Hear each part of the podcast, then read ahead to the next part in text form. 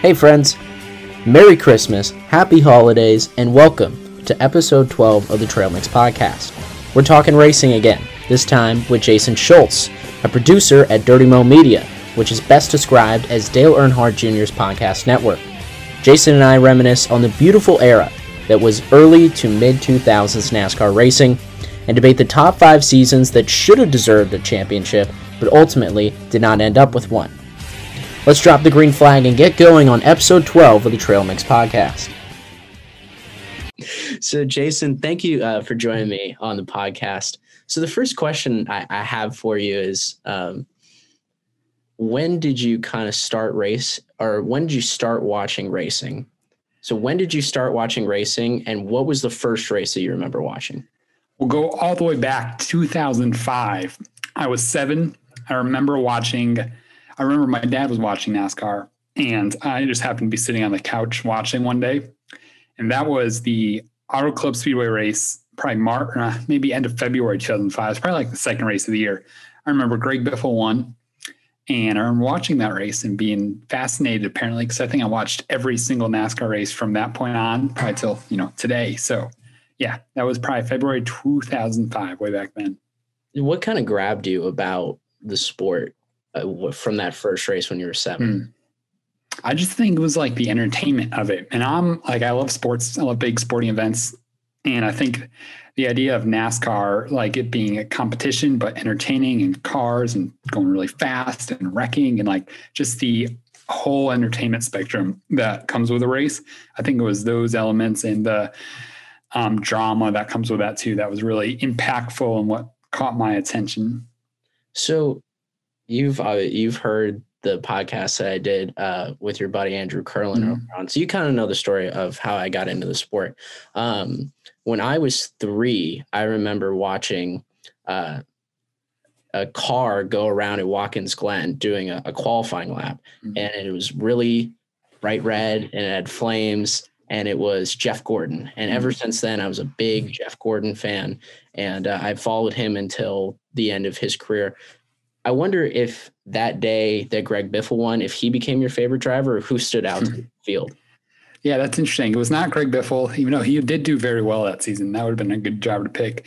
My dad liked Ryan Newman a lot. I think that was because Ryan had a lot of successful seasons around that time early in his career. He kind of tailed off by the time I started watching, but that was my guy. I cheered for Ryan Newman. He was really fast. I remember he won that New Hampshire race that fall two thousand five, and I was playing soccer. And I remember I had to leave early from watching the race to go play soccer. And like, you know, halfway through the game, my mom was like, hey, Ryan Newman won the race. And I was like, oh, yeah, like, hell yeah. Seven-year-old Jason on the soccer field was celebrating that. But he was my favorite. Met him a few times, too, like really nice. And I don't know if there was anything about him specifically that made me cheer for him, but just that my dad liked him and he seemed cool and seemed like a really good driver. So that's what kind of made me a fan of his. Did you kind of stick with Newman over the course of his career?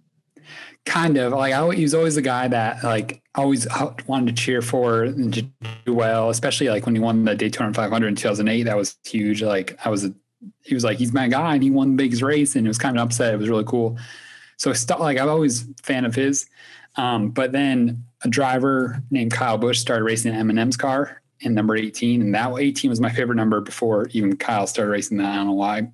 And M and M's as a kid, you know, it's great. It's a great right. treat. So I kind of became a Kyle Busch fan, um, probably as a little after he went to Joe Gibbs Racing. Of course, he was being very successful, so that probably helped. But he was kind of the guy I kind of uh, steered into cheering for for, you know, my early teen years.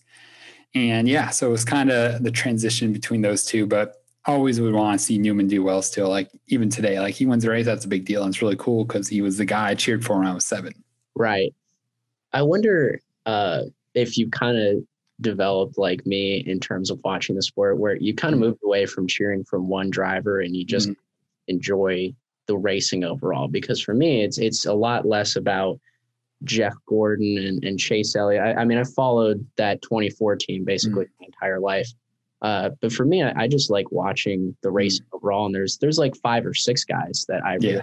like actively cheer for. Yeah Yeah, no, I probably stopped being like when I wanted to decide to want to work in the sport and do some media type work in the sport. I knew that was a come with it. Stop cheering for specific guys, which was really easy. I didn't really like I wasn't so invested like some people are with sport teams that are they're like, I can't like I'm always going to cheer for. I'm always going to be a fan of them. I kind of transitioned out of that. I don't know, probably like twenty twelve, twenty thirteen, and just started like watching the sport from a, you know the. overall perspective and like wanting to cheer for the good stories and the drivers with personality to do well. And there's definitely like, I want, I like when different guys win. I don't like seeing the same guy win all the time. So I'm basically cheering for like, what's best for the sport, what's most interesting. And especially it was cool to see Chase Elliott win the championship this year, because most popular driver, most popular guy in the sport win the championship. They're like, that's huge for NASCAR. So that's a good story. I was cheering for that. Of course, all the guys in the championship four could have made for really cool stories from the championship, but he was definitely probably the biggest story the sport has seen as a champion in a while. So that was cool. So cheering for stuff like that, that's what I've kind of found myself doing recently and ever since I kind of transitioned to working in the sport. So at what point did you decide I'm going to work in NASCAR? I mean, at what point did it transition from just being a fan to like, I can make a career out of this? Mm.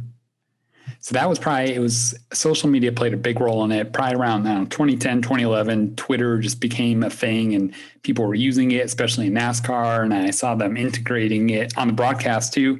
I'm like, whoa, what is this Twitter thing? So I joined and followed a bunch of people in NASCAR, followed a bunch of people, reporters and broadcasters. I'm like, wow, it's so cool. They're, they travel all the races. They're talking to all the drivers and the crews and that stuff. I'm like, it'd be so cool to be a media member covering the sport, working at the track, getting all this inside access, behind the scenes stuff. So that was kind of what made me want to work in the sport. And social media probably was the only reason. Like, of course, you watch the race on T V, but I don't really want to be a T V reporter. But seeing what the people did that worked in the sport, P R reps, marketing reps on social media to promote the sport and how they do their job and what they have to do for the sport, I'm like, that was fascinating. So that was probably twenty twelve. I remember tweeting a lot. I remember um, Speed Channel, NASCAR on Speed Race Day, they used to do a thing where they would Um, have fans submit questions in for drivers to ask on race day. And I think I had an eight week straight streak of getting my question asked on the show. Cause it was like, I was sending in creative, different questions, and there probably wasn't a lot of people sending questions in at a time, cause social media was still fairly new, but like, that was like, oh, I'm sending in these creative questions as a thirteen, fourteen year old. And these media people think, oh, these are great questions. I'm like, oh, like, I think I could do something. Like, I think this is something I could work out. That is, I mean, that's an awesome story, especially because NASCAR has really leaned into uh, the social media mm. aspect of it more than most sports. I almost feel like they were mm. kind of one of the early adopters mm. of social media in that era. I kind of think it goes back to uh, the twenty twelve Daytona five hundred yeah. uh, when Brad Keselowski had his phone in the car. Mm. And of course, uh, this was a story that kind of transcended the sport. Mm. Juan Pablo Montoya, he's out on the track. Uh, he's trying to get back up to speed to catch up to the field, which is slowed under yellow. Uh, a, car, a piece breaks in the rear end of the car, and he slides into a jet dryer, and mm. the jet dryer essentially explodes. Um, and it becomes this whole story. And Brad had his phone in the car, takes a picture of it and tweets it. And it just remember, it was like a night and day effect. NASCAR fans didn't know Twitter. And then it was like the next week at Phoenix, everybody knew what Twitter was. Yeah, that was, I remember watching that race. I was in eighth grade. Like, of course, we're watching the race, and then the jet dryer incident happens. I'm like, oh no, they're going to finish the race. What's going to happen? And I was on, I had been on Twitter the previous season. So like, I was familiar with it. And then I don't remember exactly seeing Brad tweet that, but like, I remember the, how crazy Twitter went during that red flag. And that was really cool to see, and how it was kind of a spark that kind of ignited NASCAR into that digital space, which was probably much needed. And Um, turned out to be pretty cool. I remember following Brad. Brad was like, he wasn't Brad yet. He was kind of up and coming guy. And I'd yeah. follow him on Twitter, and he did some contest to like get your name on his truck, but like, just like retweet this and I'll put your name on my truck. So that was pretty cool. Um, and I got to like have that happened two days later, that incident happens, and he's famous on Twitter now and it's blown up, but like that changed everything that for NASCAR and social media that day. So you and I are both uh, in sports media. And I, from what I've learned, and I'm sure um, you can concur with this, is mm. a lot of it is about who you know and, mm. and the friendships you make, the connections you make that get you in the door.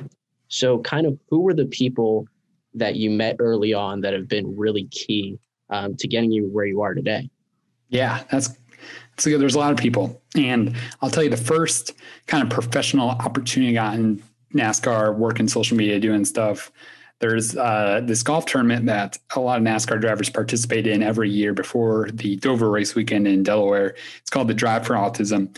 It's a charity golf tournament where a bunch of broadcasters and announcers and drivers and crew chiefs, everybody comes out to play around the golf, raise a lot of money for autism awareness in Delaware, for Autism Delaware. So I remember I was uh, probably like, I don't know, fourteen, fifteen, I was on vacation and I got a D M from Deanna Principe, who runs the tournament. And she was like, hey, I love your social media content. You seem really good at it. Would you like to come to our golf tournament next year and cover the event? It's a private tournament. It's just, you know, a bunch of all these NASCAR personalities. So she gave me the keys to the social media accounts, and I got to go around and meet a bunch of drivers, capture content, ask them to share it, ask them to participate in stuff. So that was like my first big break in getting an opportunity to do something in NASCAR. And then I got to do that for the next three or four years, and ultimately led to doing more social media stuff at the racetrack that year, which is my first time getting to um, work at a track. So yeah, that was probably like my first big break. That's what um, kind of steered my career because of that opportunity. And then, so you find your way, now you're working for Dirty Mo Media, mm-hmm. uh, Dale Junior, Mike Davis, that whole crew. So tell me the story of how you transitioned from, you know, doing social media and, and tweeting to ending mm-hmm. up there. Yeah. So I love podcasting, was a big podcasting fan, especially I remember just like listening to Marty Smith and Ryan McGee had a podcast early, maybe early last decade, and it was about NASCAR and it was on E S P N. It was really cool. Love that podcast. I'm like, oh, this podcast thing is really cool. So started doing some my own kind of podcast type content probably around twenty thirteen, twenty fourteen. It's about the same time that Dirty Mo Media was growing and starting podcasts. And that was probably NASCAR's first like big podcast in their scene. So loved their work, followed their work a lot.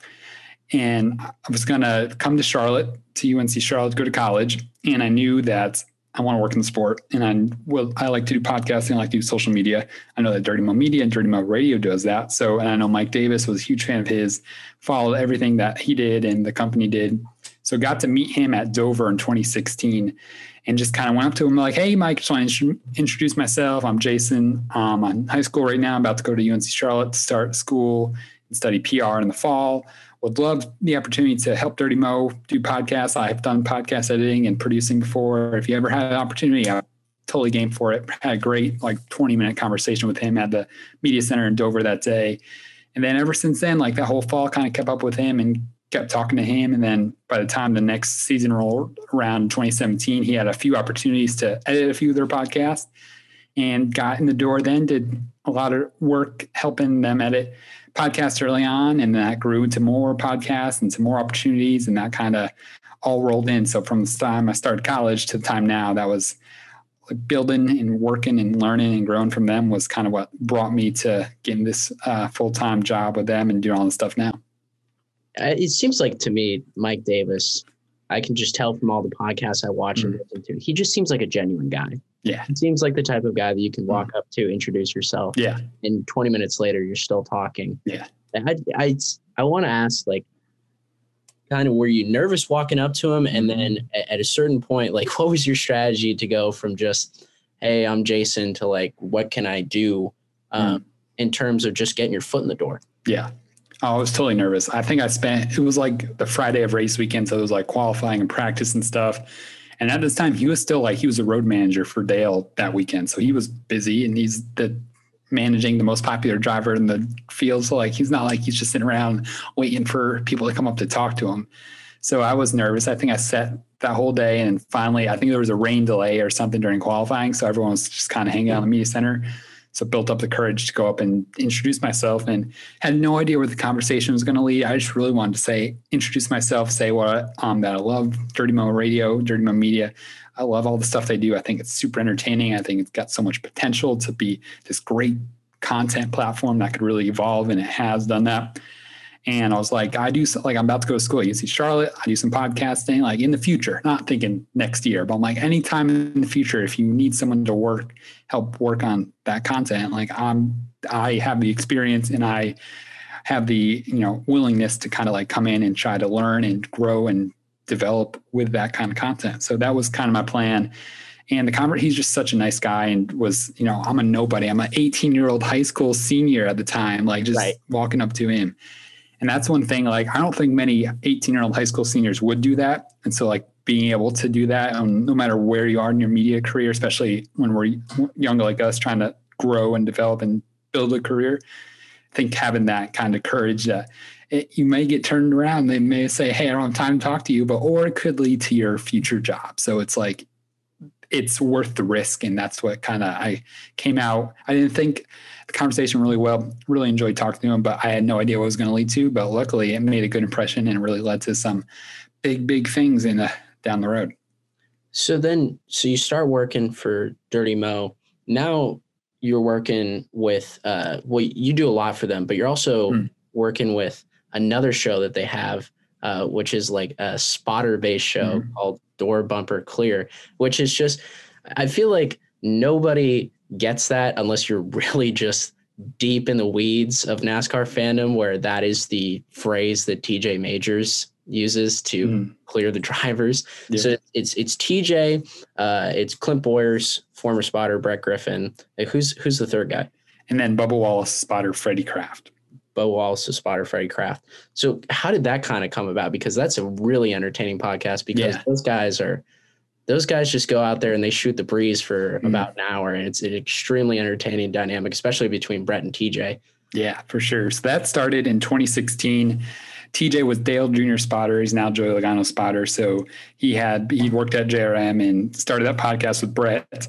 He was on the Dale Junior download before Dale was on it back in its early days. So he kind of had some experience doing that. So they started that show, and it's basically an in- industry insider podcast. It's like these two guys, spotters that work at the track, are super tied into the industry, know a lot that's going on, know a lot of rumors, have a lot of unique perspectives from their spot as spotters. They're watching the whole race. They've got a firsthand view of it. So it's like their insight is crazy how great it is and how well-rounded it is, and they have just so much to talk about, and that's what they're paid to do is talk. So it's like, why not do a podcast? Like, you're pretty good at that already.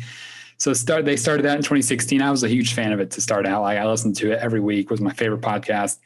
Entertaining too. It's not just like racing talk. It's like they are hilarious and say a lot of inappropriate things that just makes it funny, and it's just like that's what people love to listen to. I started working on it in the end of the twenty seventeen season, got the chance to start producing that. And and then that grew into doing full-time producer in twenty eighteen. And then the last three years now, which is crazy that it's been three whole years, three seasons of doing it, I've been producing that show and brought Freddie Kraft on this year. And this was before like Bubba blew up in the NASCAR scene. So that was really cra- cool to bring him on full-time. And he's been on the last couple of years too. And like Bubba is such a great personality for the sport and has so much, like just so many interesting things that I remember he read Kyle Busch at Watkins Glen last year, brought him on, brought um, Freddie on the next week. Like, hey, so what happened out there? So like stuff like that. But it's, I don't know, it's definitely the ultimate in- industry insider. So you got to know NASCAR well to listen. I think you can listen and still get, if you watch the race, you got to watch the race too, just to hear what they're talking about. And my perspective, like I come up with the topics they discuss and what we cover on the show. And I'm not just going for the, oh, Kevin Harvick wins at Phoenix. I'm not looking for that storyline. I'm looking for what did he say about the aero package, or what did he say about what he, Kyle Busch did to him halfway through the race, like stuff like interesting stuff like that. That's debatable and just fun to talk about. And so I'm always cheering for guys to wreck, guys to get mad, guys to go off in interviews, because that's the content that's interesting, and that's what makes them get hyped up and get to talk about what they're seeing. And especially if people wreck each other or block each other, it's like that's the kind of content. We're just debating, we're talking racing. It's like you're sitting at a bar with your friends just talking about racing. And that's the most interesting, I don't know, conversations you can have about the sport. And they kind of do it recorded as a podcast, and it's really popular and people enjoy it. You want those moments where Kevin Harvick needs to wreck Kyle mm. Busch yeah. to make the next yeah. round play. I mean, you're sitting at home jumping up and down when yeah. that happens, because you're like, we got something to talk about yeah. on the podcast. Like, we got yeah. some content here. Yeah, it just writes itself at that point when stuff like that happens. And I'm like, I'm fairly critical about the sport. Just like, I want more stories and more storylines and stuff to happen. I think more stuff used to happen, and it's kind of been diluted. But this year was really good. A lot of stuff happened, but I'm just wanting anything, like anything interesting. Any guy, especially interviews, like, or on the radio too, that's become really popular. A lot of people tweet radio comments out now during the race. and hearing these guys blow up at each other during the race, it's like, that's as enter- that's as entertaining as it gets. And I love that stuff.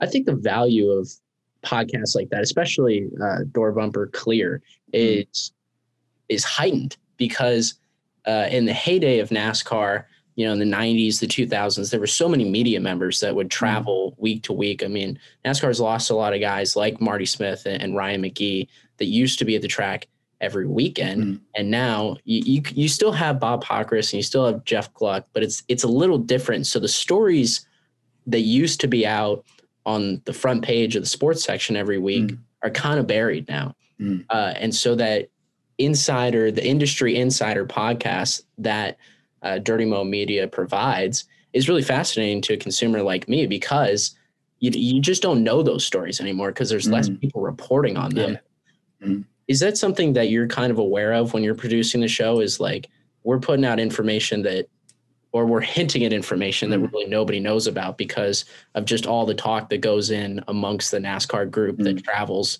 track to track every week for about thirty-eight weeks a year? Mm. So I definitely, that's definitely kind of the goal of the podcast, to bring information out like that and create the different stories and create different conversations about things that people may have not seen during the race that happened, or just like behind the scenes kind of elements like that. So the guys are really great about, they come with these stories, like they show up and they have these points they want to hit. They have these things that happened throughout the race weekend that they noted, and that they have, you know, their unique opinions on from their perspective in the sport. And they kind of bring it. They bring stuff like that. Brett is really good at bringing rumors that maybe or may not be out there, and people may or may not want to be out there, and say them on the show. And ninety-nine percent of the time they come true. Usually he knows what he's talking about. And um, so that's kind of the appeal. It's like, oh, what are they going to talk about? Like, what are they going to break today? And my favorite one was in twenty eighteen, the All-Star Race was going to use restrictor plates as the um, in the race. And D B C was the first podcast to first media outlet in NASCAR to say that publicly. So that was really cool. And Brett just kind of, I think they just talk about things sometimes. They don't realize they're breaking news. They just talk about things they've heard from their teams because they work directly with the team. So like they right. know what's going on in the sport. So when stuff like that breaks, and I'm just sitting there like, oh, really? That's, that's interesting. That's going to be a headline. We're going to get some clicks from that. But that's like, they just bring stuff like that. And that's what makes it show. It's not just like reporters reporting on, you know, just the general news that people usually are aware of. It's these guys bring in this information that's not out there, that's not publicly known, and putting on the podcast and delivering that to the audience. And this got to be fun for you because you're still a fan of the sport. Mm-hmm. And so you kind of get this inside information a couple weeks early. It's like you, mm-hmm. it's, you don't even have to pay the extra dollars um, for like a subscription to The Athletic mm-hmm. or something. You just kind of hear it through the grapevine almost. Mm-hmm. What are the stuff that you're kind of hearing now in the off season that's kind of trickling around, especially about this next gen car that's going to come mm-hmm. out, not this year where it was scheduled to be, but because yeah. of the pandemic, it gets pushed back to twenty twenty-two. Yeah, there's definitely, it's been kind of quiet off season. I think people are just, based on how much change this year, they're expecting more change like that next year. So I don't think anyone wants to say anything too certain what's going to happen. Um, the most interesting thing that came out already was that Fontana's not having a race next year. They're going to race at the Daytona Road Course, which kind of sucks, but it does sound like Fontana's still going to get another race on their two mile track next year before they reimagine it and make it a short track, which I'm very excited about. But that's probably the only news that's really come out this year. The next gen cards, a lot of testing going on, so it's really interesting to see that. There's just like, it just seems like it's the same test over and over again. They're not really, there's nothing new coming out of it. It just is exciting that it's a new car, and they know, kind of know what kind of racing they want to create, and they're going to try to build this car to make, create that really entertaining racing. So I haven't really heard too much details about what's going to happen. I think they got to have a test when they have, you know, multiple cars running together to really, I think, determine some of that, how it's all going to play out. And hopefully that stuff starts happening this coming year. And by the time, you know, a year from now, we're like super hyped up because we are expecting this new car to create this really close competitive racing that we've maybe been lacking for a bunch of years. And that could re um, assert itself with this new car on the, new, on the track starting in twenty twenty-two. It's funny how NASCAR, the fan community, kind of operates. A lot of times NASCAR will bring in a change and it's universally panned. Everybody mm. hates it. You get about ten years further away and all of a sudden people just, it's NASCAR just runs off this nostalgia factor that no other sport has. I mean, maybe the N B A, the N B A does really good job bringing back retro jerseys, mm. and, and fans eat that up and they buy, you know, the Utah Jazz, Purple Mountain jersey, stuff like that. Mm. But NASCAR lives off of this nostalgia period. Um, the racing that was provided uh, in the nineties, the two thousands, it's seen as the peak. Then NASCAR brings in the car tomorrow and everybody hates it. Everybody hates it. It's the worst thing to ever happen to the sport. And it's funny because NASCAR, they do, they started doing this this year, which I love. They started reproducing classic races on YouTube. Uh, and I go back and I watch some of them. And one of them was, uh, it was two thousand eight at Kansas. It was a race where Carl Edwards just mm. drove past Jimmy in the final corner. And I remember watching that race. That was crazy. Uh, and it was interesting because I go, I read the comments because I'm just interested to see kind of what the chatter is. And everybody's talking about, man, that car tomorrow, you know, those were the days, you know, those, those looked pretty sporty. You know, I missed the wing and stuff. And it's, it's interesting because this next gen car is going to come out. And I wonder if the fan response is going to be tepid like it normally is, mm. to change. And there's a lot of change going on in the sport. I mean, it certainly isn't your two thousand five NASCAR Nextel mm. Cup Series anymore. And for me, I started watching in two thousand seven. I mean, are you happy with the direction that the sport is going now? I think there's been, last few years, there's been a lot of important changes that have taken place to make it more, um, to make it kind of sustainable moving forward. A lot of new leadership in NASCAR, a lot of things are happening within the sport. The schedule changing for the first time, like a major schedule change for the first time in, I don't know since when, like that was a good sign. The idea of bringing in new cars really exciting because the competition has been lackluster in the Cup Series for a bunch of years now. And it's, it's like there's good moments, but it's just not the com- quality competitive action we're used to seeing throughout the year. And I think, I don't know, there's been, it's been a while since we've kind of had a full year of really good competition. I think if you look to the Xfinity Series this year, it's been, the competition was phenomenal. There were so yeah, many things yeah. happening. And I think that a lot ha- that has to do with the car and the drivers and the aero package and the young guys. And a lot of chatter about that series this year was like, there's no respect on the track. Everyone's just like, cutthroat, I got to win, get out of my way. And that's what makes it exciting. I think that's what the Cup Series probably had for a while. And that's what kind of drove its rise in popularity early uh, two thousands, late nineties. And I think NASCAR realizes realizes what is going to make the sport succeed and grow again now more than they have in the last few years. I think they've got a better understanding of how to steer it in that direction and what kind of content or what kind of entertain, racing to create, to create entertainment, to create content, to create news and noteworthy things and storylines. And so I'm more optimistic now than I probably was last year based on the things that have happened this year. Especially, it was a crazy year for NASCAR where they did a lot of things that were interesting and new and schedule changes and midweek races and just shaking things up. And I think from that perspective, a lot of things are happening and growing, and hopefully they pay, start paying off in the next five or so years.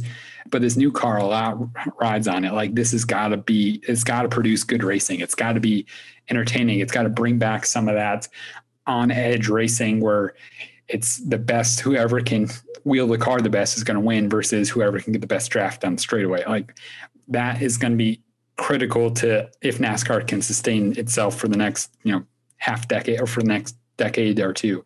So that is going to be interesting because next year it's kind of be the their year to shape it. And then hopefully in twenty twenty-two, it delivers. You heard Roger Penske say that this car, just echoing the point that you made, I think mm. everybody around the sport kind of feels this sense of like internal pressure, like this, this has to go. Mm. This has to make it.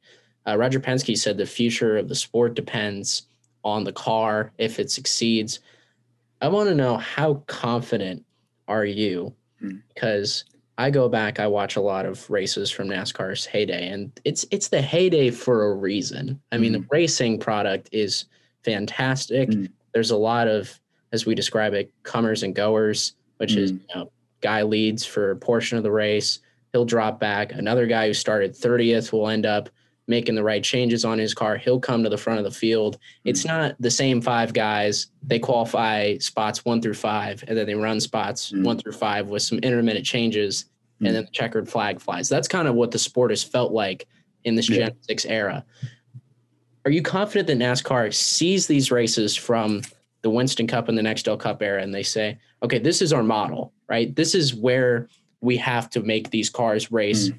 in terms of they can race side by side and the car on the inside won't mm. wreck, um, which is a huge problem with the Gen six cars.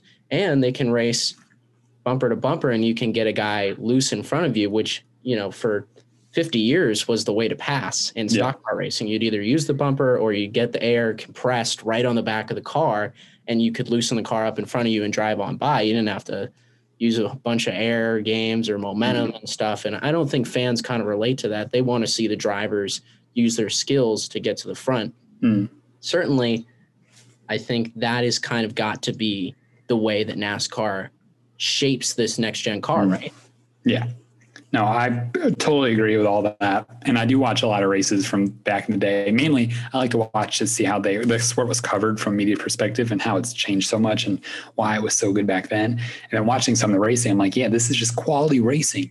And I think a lot of it has to do with technology, which we can't really go backwards in technology. I think having less technology back in those days, or they had technology, but it wasn't, you know, what we have today.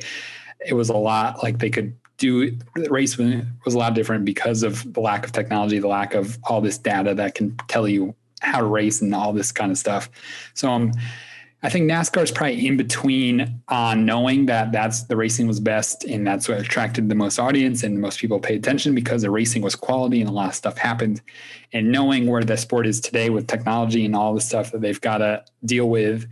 And it's really like all the teams are super even, super competitive, and it's hard to get everyone caught up the same page because once you catch everyone up, then this other team finds another advantage and they pull ahead. And that kind of stuff happened throughout NASCAR's history, but it seemed to be more even back in the day, and it was more competitive no matter what. Like everyone could kind of figure out maybe different things and they could all kind of get that advantage. But I would hope NASCAR would look at the racing from the days when it was good and say, and just kind of pick out the things that we want to see this, this, and this happen. And to do that, we need to do this, this, and this with this new car. And I would hope NASCAR listens a lot to the drivers because I think they probably know best what kind of racing to create, how to create it, and how to put it on the best show. And of course, they all want what benefits them, but I think they can agree that the aero package that has been on the mile and a halfs for the last few years that doesn't really seem to no one well, no one really seems to be very positive about it because it doesn't create the best racing, and it's not the kind of race it's not the racing that the sport was kind of built on, and it's changed and it's trying to create, you know, crazy restarts, which it does, but then the rest of the, you know, race kind of falls off. So I hope I think NASCAR realizes it. I hope they are I don't know. I just hope they're trying to shape the racing based on the best, which I think they have been for the last five years. They've been trying to shape it based on what they saw before that's worked and want to do it again. But now with a new car, they can completely rebuild it, and hopefully they can rebuild the product that really captured the whole nation's attention and when it was uh, most successful back in fifteen, twenty years ago. What's a race that you go back, you watch, not only from the racing perspective, mm-hmm. but from how the sport was covered when the grandstands were filled and millions were watching on T V, there you go. That's that's what we need to get back to. Yeah, that's the race. There's a lot of them. I've, I like to watch the Daytona five hundreds just from early two thousands to through two thousand, like two thousand seven, two thousand eight. Yeah. Um, I remember you said that two thousand seven Daytona five hundred was your first race, and that is probably the best Daytona five hundred ever. Yeah, nice. With racing and quality, and just watching the pre-race and just how big and important the sport felt and how much attention they knew was on it, and they put um, that attention to it. And that kind of goes along with the Indianapolis races. The Brickyard four hundred was this huge race, and it's completely not what that is anymore. But like I watch these broadcasts, even of qualifying for in the Brickyard four hundreds, I'm like, how did this ha- how did this get created in the first place, and then how did it fall apart so easily? And just like being in awe. I went to the Indy five hundred last year, and I was just like, it was, I'm like, this is incredible. This place is incredible. This track's incredible. This race is incredible. I cannot imagine what it must have been like for a NASCAR race here, and how big and important it must have felt. And, and the racing like Indy, I don't think was ever great, but it was like, it's Indy. It's very special and unique, and it's just the track, and it's the history and all that stuff. And I watched some of those broadcasts and just think like, two hundred fifty thousand people showed up to an Indy Brickyard four hundred, and now like the last year, I guess last year when they had fans there, ten, fifteen thousand people showed up. I'm like, how did, like, this is the model, like how you created this, you got to create this at more tracks. And I like to watch old All-Star races, Charlotte Motor Speedway races too, because that was the, it, like the birthplace, the mecca of NASCAR in Charlotte, North Carolina. And people were like just flocking to it because that's the home of NASCAR. And they put on these big shows, and it was a mile and a half racing, and it was good, and people loved it, and they came to it, and it was just, it was really entertaining. I'm like, how did that, like what happened?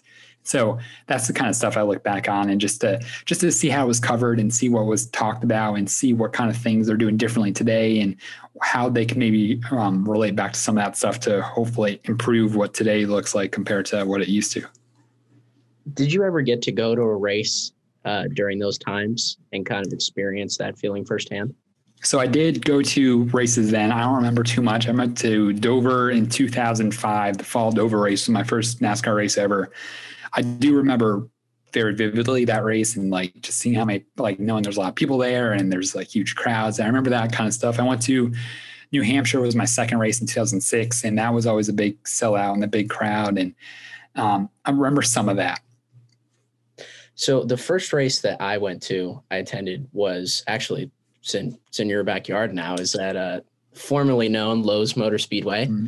Uh, it was in the fall of two thousand seven. It was a race that ended up being won Uh, by Jeff Gordon. I didn't get to see it because my parents uh, really wanted to beat the traffic, which mm. I, I'll never let them live down ever. I said, we were still yeah. talking about that a couple nights ago, just how pissed off I was about it. um, but uh, yeah, I, I remember they're on the highway leading into uh, Lowe's Motor Speedway. People would just get out of their cars mm. and start walking to the track because there was so much traffic. Those were back in the days when the entire front stretch, as in a mile and a half track, which is a lot mm. of seats, the entire front stretch packed. Turn three mm. had a few empty seats, but turn two, you remember there used to be a mm. giant grandstand in turn two, all filled. Mm. And it was this like Super Bowl-like atmosphere yeah. every week. Yeah. And I felt like, really? I felt like the fans had a sense of, there was just a lot more partisanship in, in the stands where mm. there was a, there was a moment I was getting up to go get a snack. I was walking up the stairs. Uh, we were sitting right by the, uh, the stripe uh, on the front stretch, and Jimmy Johnson spins out. And this is the era when Johnson is just dominating everybody. He's on his way to a second title and then would win three more titles in, for a total of five in a row. And Jimmy Johnson spins out. The entire crowd goes crazy. I mean, they are so happy that Jimmy Johnson just crashed. Um, and it was it was amazing. I don't feel like that feeling kind of exists yeah. in sport anymore. Yeah, I agree with that. It just seemed like everything seemed bigger and more important, and there was just so much more invested in it. And that's, and I don't know how to get back there, but I just do like there was that feeling of things like that happening and just moments like that, and just the fans being more invested into it. And I think when there's like that's like you were saying, a Super Bowl atmosphere, when it's like that, when people feel that and they're invested in, they're into that, like that's, everything seems huge and seems important. And I think the crowd definitely played a factor in, like, there's so many people there. So like, it just feels like you're at something really special, and trying to bring that special back, even like the Daytona five hundred recently, love that race every year, but it just does like the, from watching on T V, it just doesn't feel The, as special as it once did. And I don't know what is not there, but it's just something, and I want it to come back. And I think this year they had like the pre-race, this year's was huge, and it was seemed yeah. different than usual, and that was really cool.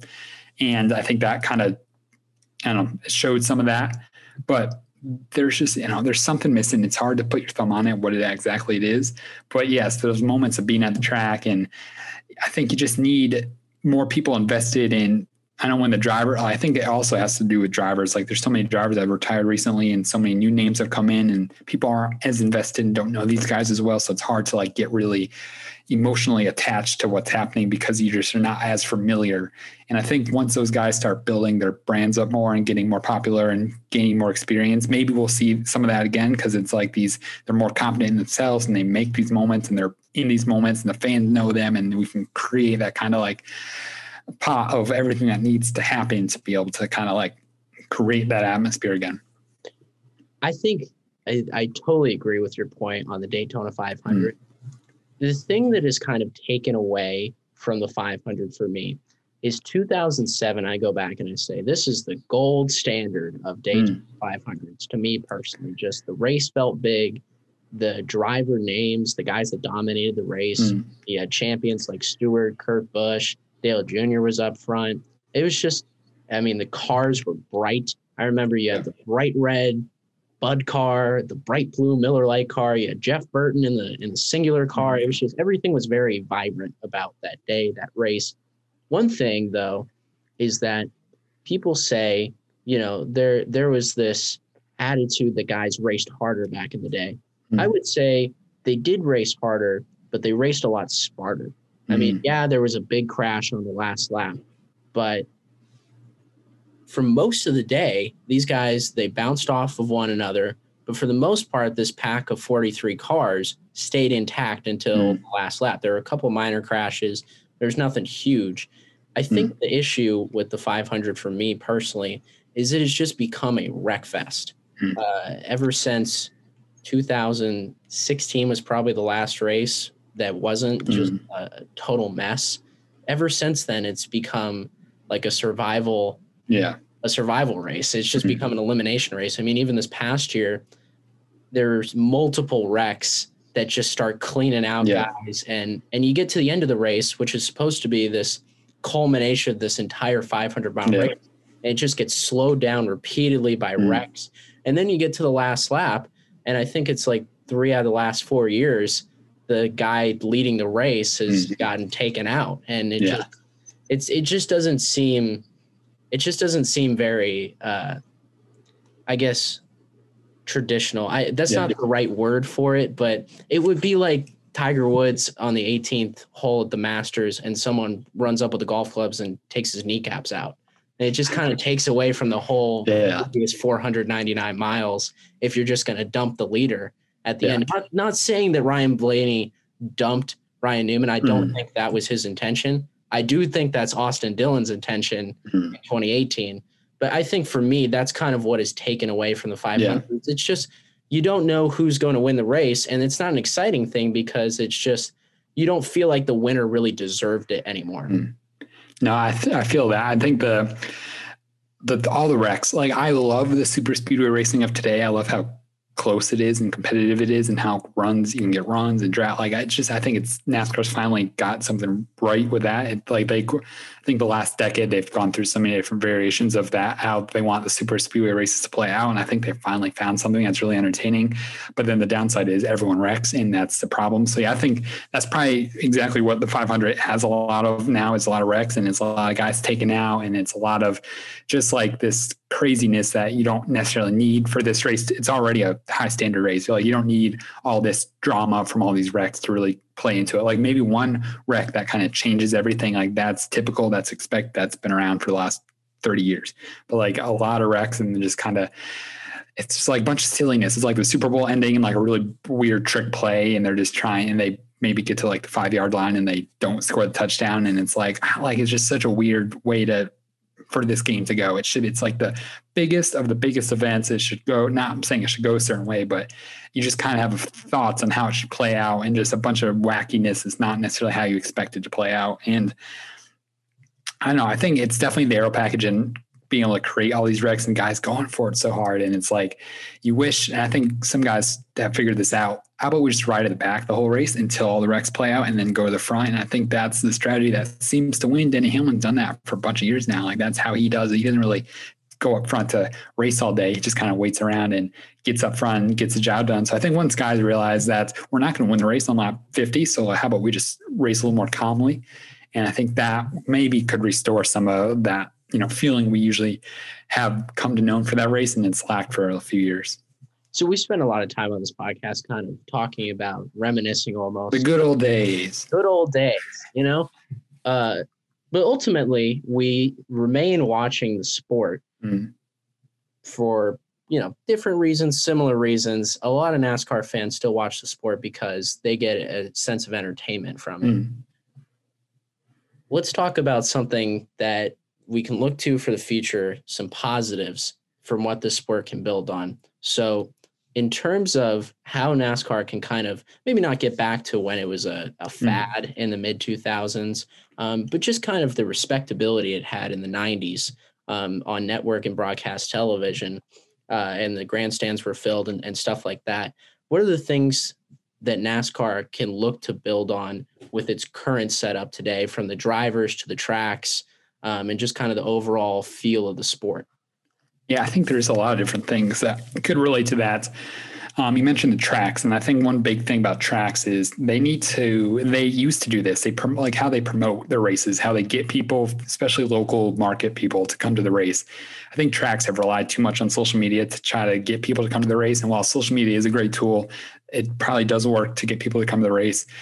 You got to go out to the streets and tell people, hey, there's a race in town, like come experience this. And I think promoting the experience of the race and promoting the atmosphere and how great fun it is. And especially to college students like you, and how, like in the last four years spent in college, like, I'm like, all these people don't care about NASCAR. They don't like know much about NASCAR, but if you told them it's like just a big party at a racetrack and you could see a sporting event, like they would show up. And I'm like, how about we like getting, like, if we're going to tap into new audiences like that, you got to get people to the track first. And if you kind of get them to the track by encouraging them to come to experience it, I think that's a big thing. And tracks can promote that a little bit more and go tell people about it, not just tweet it out or put it on T V, but like go tell people like, this is what you can come experience. I think that's a big part of it. Driver personality is a big part of it. There's been such a shift in driver personalities from all the big names retiring. Jeff Gordon, Dale Junior, Jimmy Johnson, Dan Patrick, Carl Edwards. It's like all the drivers that had the biggest personalities kind of left the sport all in the same time. And that really hurt.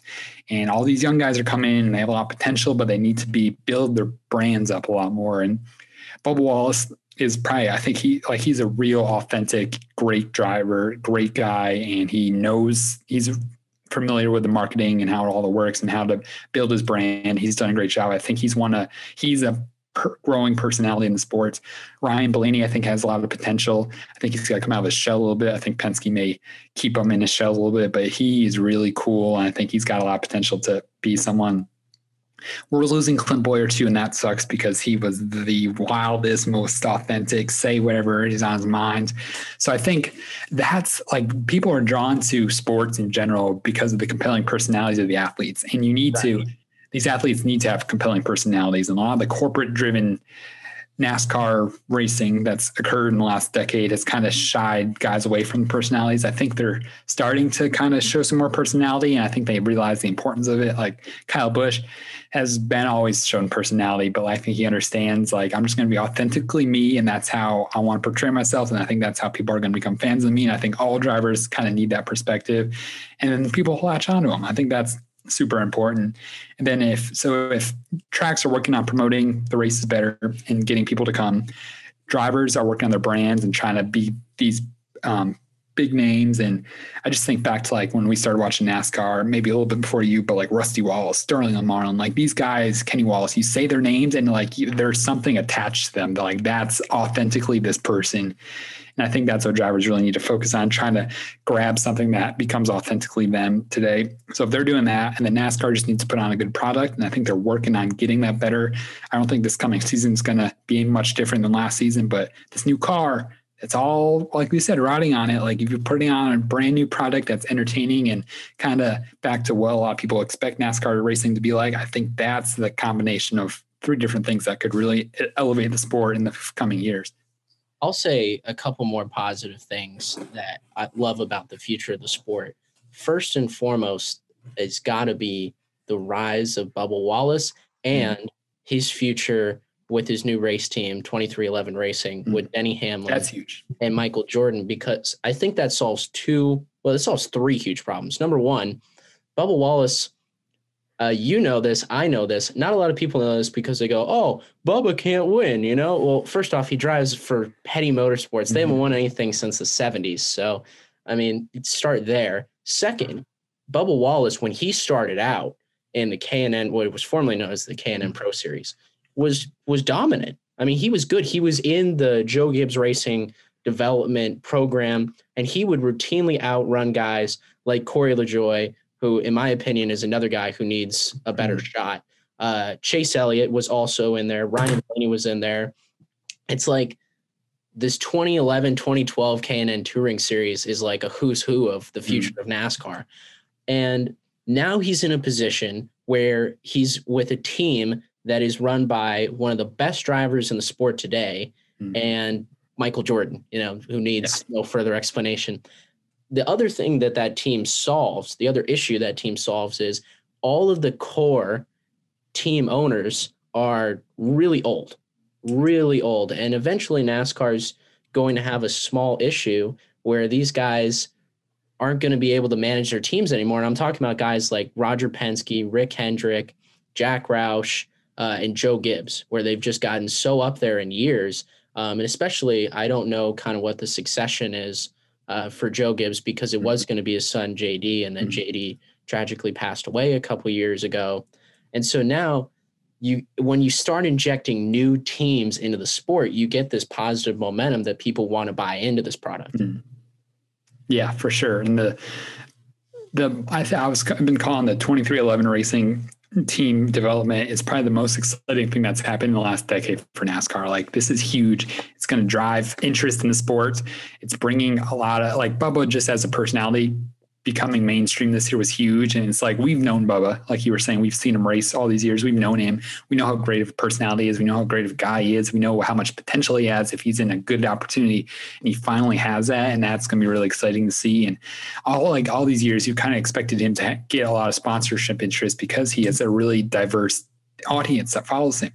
And you would think that'd be very interesting for sponsors coming into NASCAR. And finally he gets that, and he has this funding that's going to be able to allow him to show his potential on the track. So that's super exciting. And that is probably, um, that's the most exciting thing that's going to happen in the next probably five years for NASCAR, to see this team develop and see Michael Jordan's involvement and see Denny Hamlin become a team owner. And it's probably the first person since Dale Earnhardt to kind of race and be a team owner. So like that was, that was exciting twenty years ago. And now it's kind of happening again. So that'll be really awesome to see. And I'm hesitant to see all the people saying how much Bubba sucks because in the first five races next year, he doesn't win a race. Like, watch this team grow and develop. It's not going to be great out of the start, but like, they're Joe Gibbs Racing back and Toyota back. So there's a lot of potential in the next decade for this team to really change the face of NASCAR. And I think it's going to bring a lot of interest, and it's going to be really good. I think the other part that uh, NASCAR fans should be excited about for the future of the sport is is ultimately these guys that have these great per- personalities like mm-hmm. Blaney and, and Chase and Bubba, um, even guys like Daniel Suarez, mm-hmm. eventually they're going to start taking over. Yeah. Uh, and it, we kind of saw that this year, because this was a huge step for that whole NASCAR youth movement. They've been looking to take over for the mm-hmm. last four years. Uh, it started kind of in an era with Joey Logano. Uh, and now he's like a veteran, uh, but guys like Eric Jones, and, and they've come in and they've largely disappointed. So it was a really huge moment for Chase Elliott to win the championship mm-hmm. this year, because it kind of validated, hey, these guys can actually run yeah. with Kevin Harvick and Kyle Busch and Martin Truex Junior Yeah, I think that's the one big thing NASCAR can't control is who's succeeding. It's kind of whoever happens to succeed, succeeds. And NASCAR wants these young guys to succeed more than anything else, because they know that's going to drive the interest in the sport and get young people excited about the sport. And it's way different than every other pro sport, like the N F L. They're stars right now. Of course, you've got some aging quarterbacks like Tom Brady and Ben Roethlisberger who are still, you know, the stars from the last fifteen or so years. But you've got Patrick Mahomes and Deshaun Watson and all these really exciting young quarterbacks coming in that are making the game really fun to watch. And that's what these young guys will do for NASCAR. But NASCAR is so much about experience and how much time you've been in the sport. And usually the older guys tend, tend to succeed. And that's what we've seen. Kevin Harvick winning t- how many races he won this year. Denny Hamlin, Martin Truex Junior Like, these are the guys that are kind of kings of the sport right now. And you see Chase Elliott being the first guy to really mix it up. And Logano, I guess he's kind of in between. He's young, but he's still old. But he's also been kind of in the mix. And eventually these young guys will start growing into being the guys that are dominating more and winning more. And that's will kind of help NASCAR out, because that's what the other sports are experiencing, and how the youth, youth success drives interest. And NASCAR is going to be a little slower to get there, but once they get there, that'll be really cool too. So speaking of Kevin Harvick, he has nine wins in twenty twenty as one of the most dominant seasons that I can remember. He doesn't win the championship. He doesn't even make the championship race.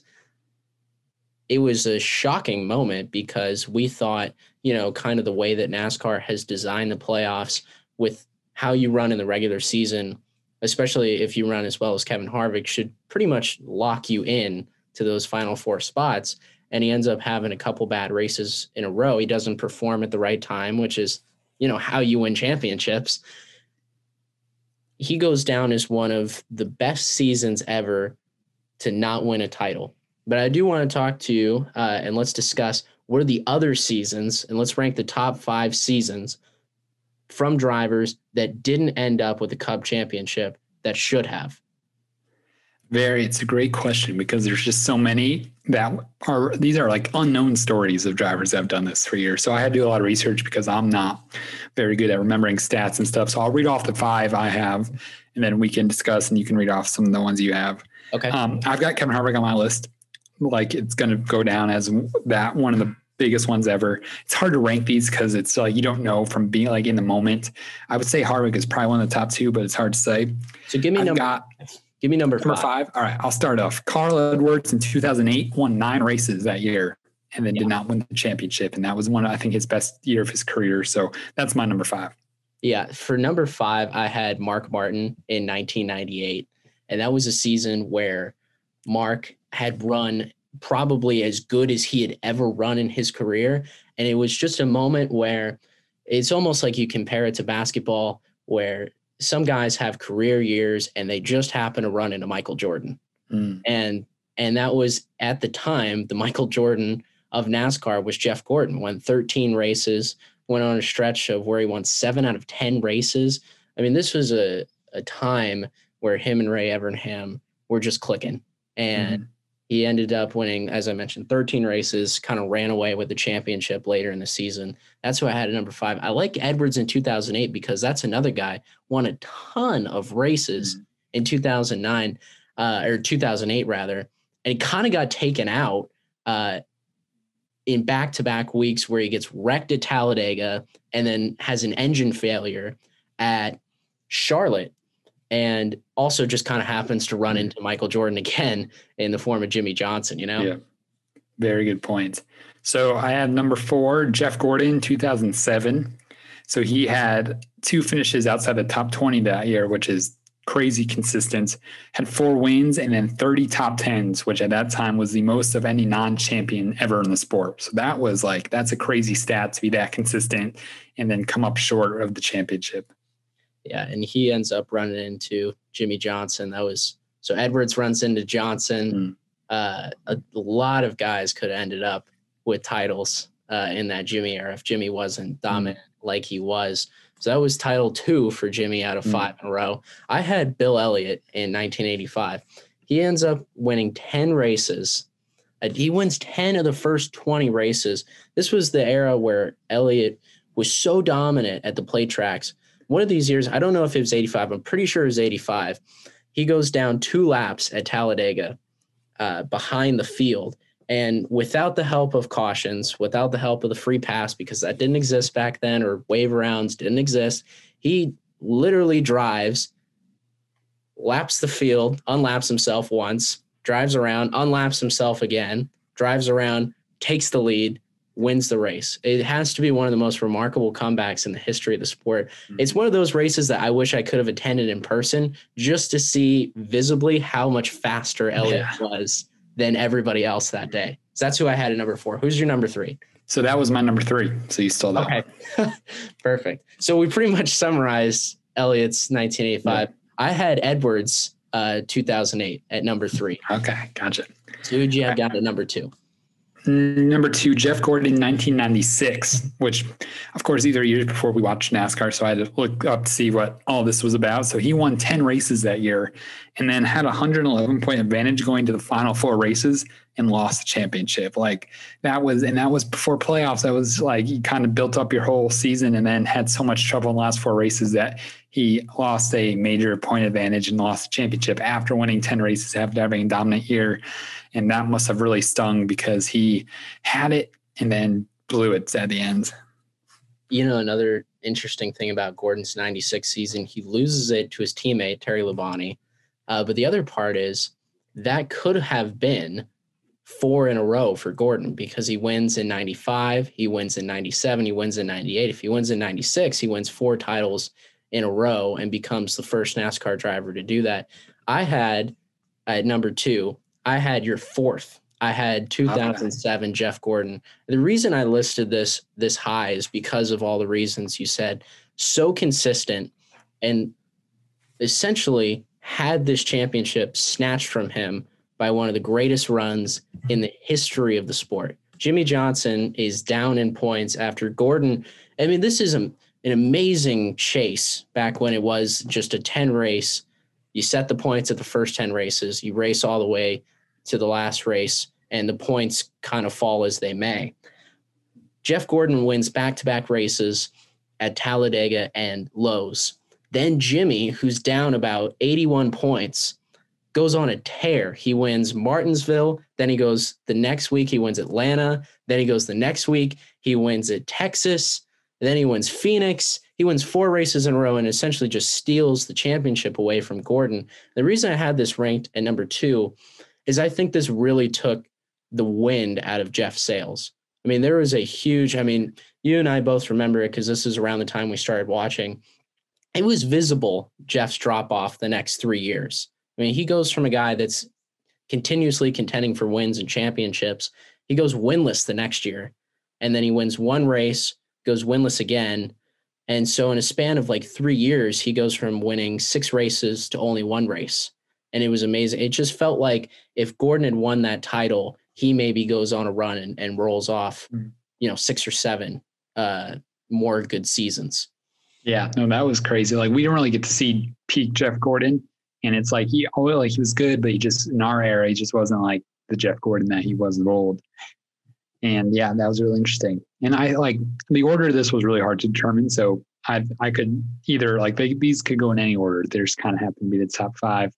But I really do think Kevin Harvick's probably be number one, just because he had a, such a big dominant year, and he was in a position to easily make the championship race and then lost it and then didn't get to compete for the championship that he had earned all year long. So that was probably the biggest letdown for him. And, and it's the format really influences it, but like, he had such a big advantage, all those playoff points, and then just kind of couldn't get there, even though he had forty plus points going into the race. So that was, that's probably why that'll probably go down as one of the biggest ever. I also had Harvick twenty twenty season at number one. And the reason is, I think maybe a little bit of recency bias from us, but yeah. I think, you know, you look at it statistically, he led a per- the percentage of laps that he led, I believe, is higher than any percentage of laps led by any driver in the modern era. I mean, when he wasn't winning the race, he was always the top one or two, or on a bad day, the third most dominant car that day. Mm-hmm. And it just felt like you could not stop this guy from winning races. I mean, he would find a way either to just dominate you, or he would be able to just kind of sneak his way past. Like at Bristol, he goes, he passes Kyle Busch. And I felt like that was Kyle Busch's race to lose. Mm. And he ends up taking it. It was shocking down the stretch that he ends up not even making the championship race, mm. which we all felt like it was so set up for Harvick, because Phoenix, the championship race, that's where he dominates. Mm. That's where he wins all the time. He should have won, uh, the, or he did win the race earlier this year. Or no, he didn't. He should have won. He mm. lost to Joey Logano on a late race restart. But he's dominated at Phoenix, yeah. I wonder, I do want to kind of ask you about that. A lot of people around the sport were were pissed that mm. Harvick didn't have the chance that uh, to compete for the title, mm. uh, that he was so dominant and he was kind of denied the shot to compete for the title by the format. Did your thoughts about this playoff format change after Harvick didn't make the Final Four? No, I don't think so. I have loved this playoff format from its first year. I thought that twenty fourteen playoffs was so entertaining. There's so like the fights and the drama. Like I was like, yeah, like this is exactly what NASCAR needs. It needs close competitive playoffs throughout. And then a championship race with four guys going for it. I'm like, this is unbelievable. I still think it's that way. I still love it. The only thing I want changed mainly from the playoffs is for playoff points to stop being such a big factor. I think you get those playoff points from the, um, what you accumulate in regular season, you get in the first round, kind of like a bye, if you have enough to get through, you get a bye, and then you go in the next three rounds and you have to compete for the championship.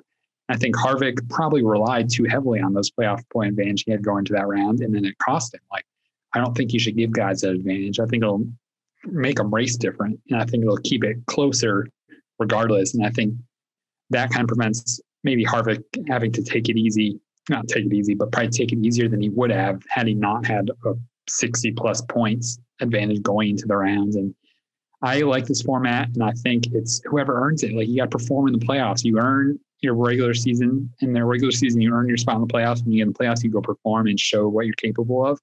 And Harvick's team just didn't do that, and they know they knew that was what they would have to do, but they just didn't capitalize on that. So I'm all I'm all in on this playoff format. I think it's great. I think it the guy that performed best in the regular season and then turned it on in the playoffs won the championship. And I think it takes a lot for NASCAR fans to see it see it unfold that way, but I don't think NASCAR's going to shy away from how they're determining the champion these days. So we're coming to the end of the podcast. What is the most important thing that you're kind of looking forward to in twenty twenty-one uh, when NASCAR gets rolling again in February? Oh, there's lots. It was going to be the new car until that got delayed until twenty twenty-two. So I think the other biggest new thing was it's going to be the new schedule. It's going to be see how these races play out. There's seven road course races, which I think is a little insane. So we'll see if Chase Elliott wins all seven of those and then gets himself a huge advantage in the or a huge win total going to the playoffs. We'll see what happens there. And just seeing how the new tracks play out, and it'll be a little exciting to see get to go to new tracks. And and the second most exciting thing is going to be seeing some Um, seeing Kyle Larson in the five car. I think that's a winning combination right there, and that'll be huge for the sport and huge for him. And then all the attention on Bubba and that twenty-three team is going to be really exciting to see. So that is like those three very, I think a lot this coming past year, we didn't really get a lot of exciting storyline going into the season, but this next year we have a lot of exciting storylines going into the season. So that will be what I'm looking forward to and seeing how it plays out. Oh, I'm so excited. Jason, thank you for coming on the podcast. Uh, I had a blast talking racing. I, yeah. I love talking racing with anybody, but it's been really great to have you on. Yeah, for sure. Thanks, and you did a really good job. And I will send your resume along to Dirty Mo Radio. So if you ever need another podcast host, we will come to California and find you and get you get you on the radio. Bring Junior out to San Jose. Yeah, yeah. Right? We'll just send Dale out and be like, Dale, you got a really important business meeting. You got to go out to California. And meet with this guy. Dale, we just got a new couch. It's really, really comfortable. Uh, you'll enjoy it.